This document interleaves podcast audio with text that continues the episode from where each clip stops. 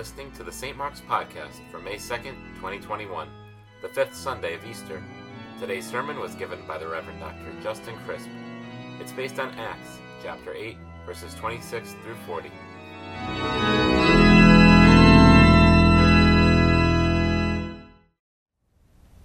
There's a great deal of confusion these days, I think, about what Christians believe about sex, gender, and marriage.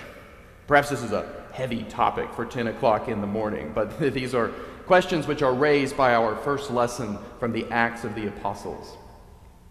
This, this confusion about what Christians believe regarding sex, gender, and marriage stems in large part, I think, from many Christian denominations and organizations' long standing opposition to same sex marriage in our country and subsequent to the 2015 Supreme Court ruling, which expanded marriage rights to same sex couples, their pursuit of religious rights exemptions to non discrimination laws protecting same sex couples, trans people, and so on.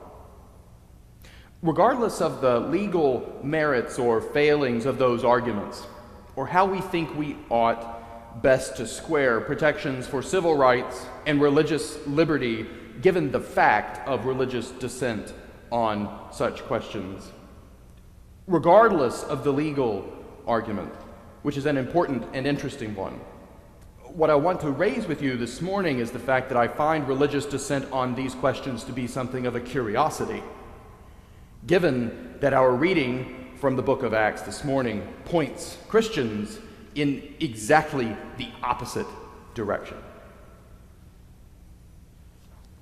The opposite direction from a Christianity thought to be incompatible with the expansion of marriage beyond male female couples, for instance, or incompatible with the full inclusion of the broad range of people who today may identify as trans, whether they have transitioned from one gender to another or they simply do not identify straightforwardly as either a man or a woman. Some context and background on where we come on the scene in our lesson from Acts is helpful. So, Philip is one of the seven people who were chosen by the church in Jerusalem to serve in a ministry of diaconia, which is Greek for service, in the sixth chapter of Acts basically two chapters before where our reading picks up. Philip, like the first Christian martyr, Stephen, is a predecessor of those in the church today, in the Episcopal Church anyway, who are ordained as deacons, right? So in the Episcopal Church, we have three orders of ordained ministry deacons, priests, and bishops. And these seven people in Acts chapter 6 are the first deacons. And people like Philip and Stephen devoted themselves, they were charged by the church in Jerusalem with the interpretation of the gospel of the church to the world, to proclaim the good news and share it with the world, and then to share the needs of the world with the church, with particular concern for the poor and those who have been widowed. And Philip has been preaching and healing in the region of Samaria when he, the text says, is led by the Spirit to go south to Gaza. And on his way, he runs into a eunuch who works in the royal court of the kingdom of Cush in what is now Sudan. And Philip has the most marvelous exchange with this eunuch. An exchange in which the eunuch explains that he's been reading one of the suffering servant songs in the book of Isaiah, passages which were particularly dear to Jesus himself and which seemed to be a part of Jesus' self conception, Jesus' own understanding of who he was and what he was about. So the eunuch has been reading these suffering servant songs and asks Philip about them, and Philip reveals to him the ways that these words were embodied and transformed by Jesus in his life and in his death, and then shares with him the good news of his resurrection. At the end of which, Philip and the eunuch come to some water. And the eunuch has been so taken with what Philip has shared with him that he asks Philip to baptize him right then and there.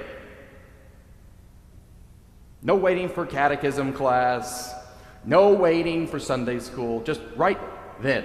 Baptize me here. What is to prevent me from being baptized?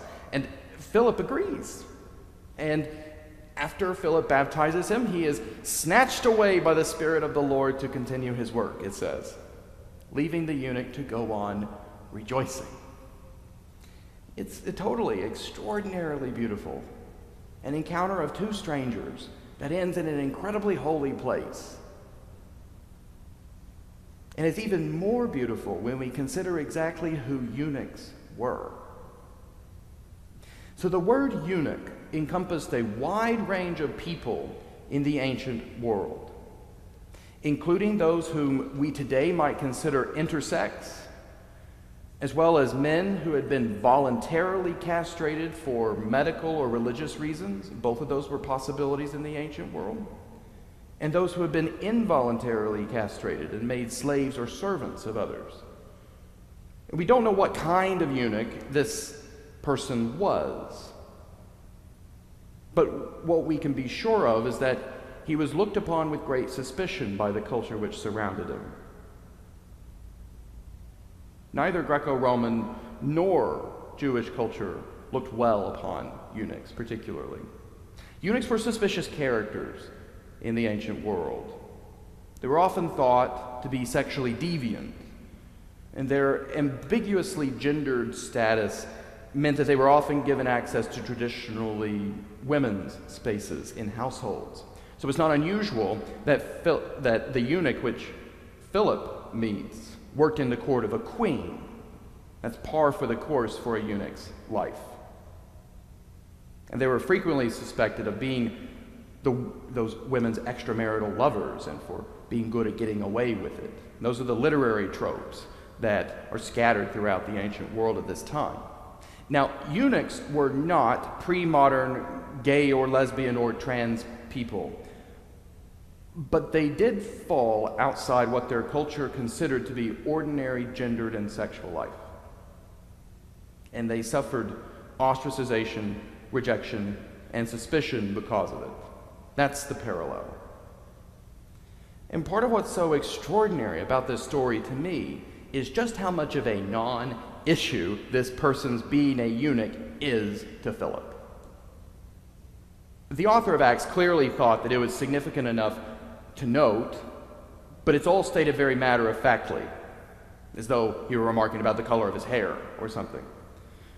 And without much explanation, or even the signaling of the need for an explanation, which is something of a curiosity, given that the book of Deuteronomy prohibits eunuchs from entering into the congregation of Yahweh for all the reasons that I just shared. So there's no explanation giving, no signaling of a need for explanation, just a statement of who this person is. And in the conversation related to us, Philip never asks him about his being a eunuch at all. There's no interrogation about his sex life. There's no question of, well, what kind of a eunuch are you, the good kind or the bad kind? There's none of that. It doesn't figure in his decision making calculus at all. Just a description of who this person happens to be. And this is because, I think, Christianity of the kind which Philip represents. To be clear, true Christian faith, I believe, does not stand or fall on the recognition of an absolute difference between the sexes. Rather, it stands or falls on the radically singular and irreducible dignity of each and every human being as an individual, an individual creature loved into existence by God Himself and made uniquely in His image and likeness. Christianity does not see the world as made up of two constituencies, men on the one side women on the other, one from Mars and one from Venus, to which every one must then be assigned and then act accordingly, and whose complementary relationship is the single good and illicit expression of romantic love.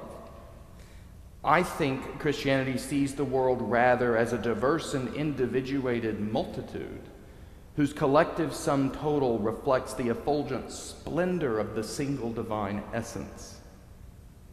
Each person called in a different way to refract the one divine glory, which is too great for any one of them exhaustively to replicate. Those are the values and convictions which Christians cannot abide being transgressed. It is not respect for sexual difference, but respect for persons that Christians, rightly after Philip the evangelist, ought to have a vested interest in. And the correct answer to, well, what is to prevent me from being baptized or married or ordained is or ought to be nothing.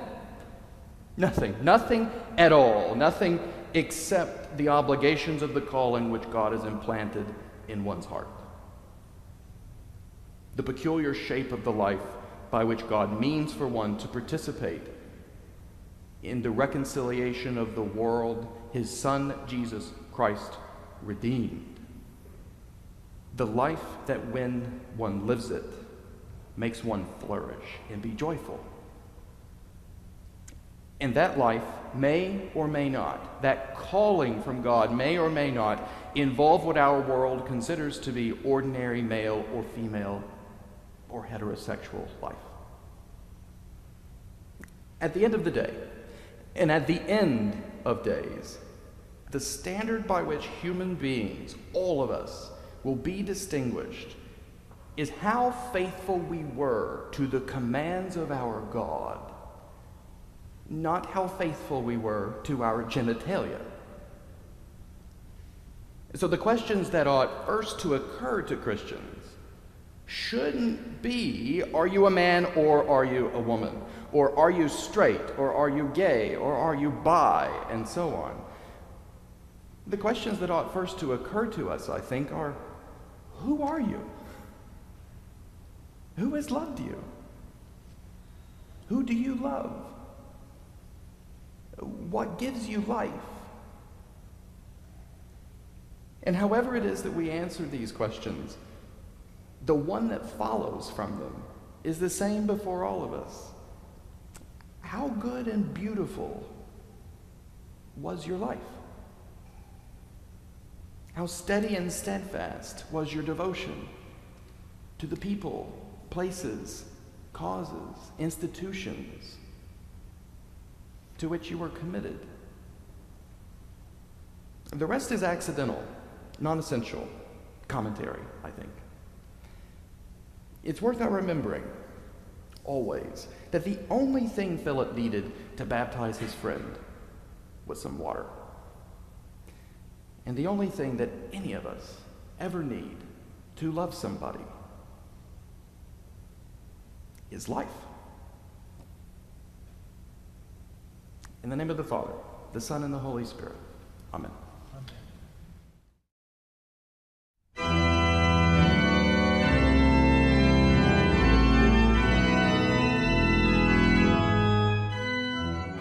Find more sermons on our website at www.stmarksnewcanaan.org.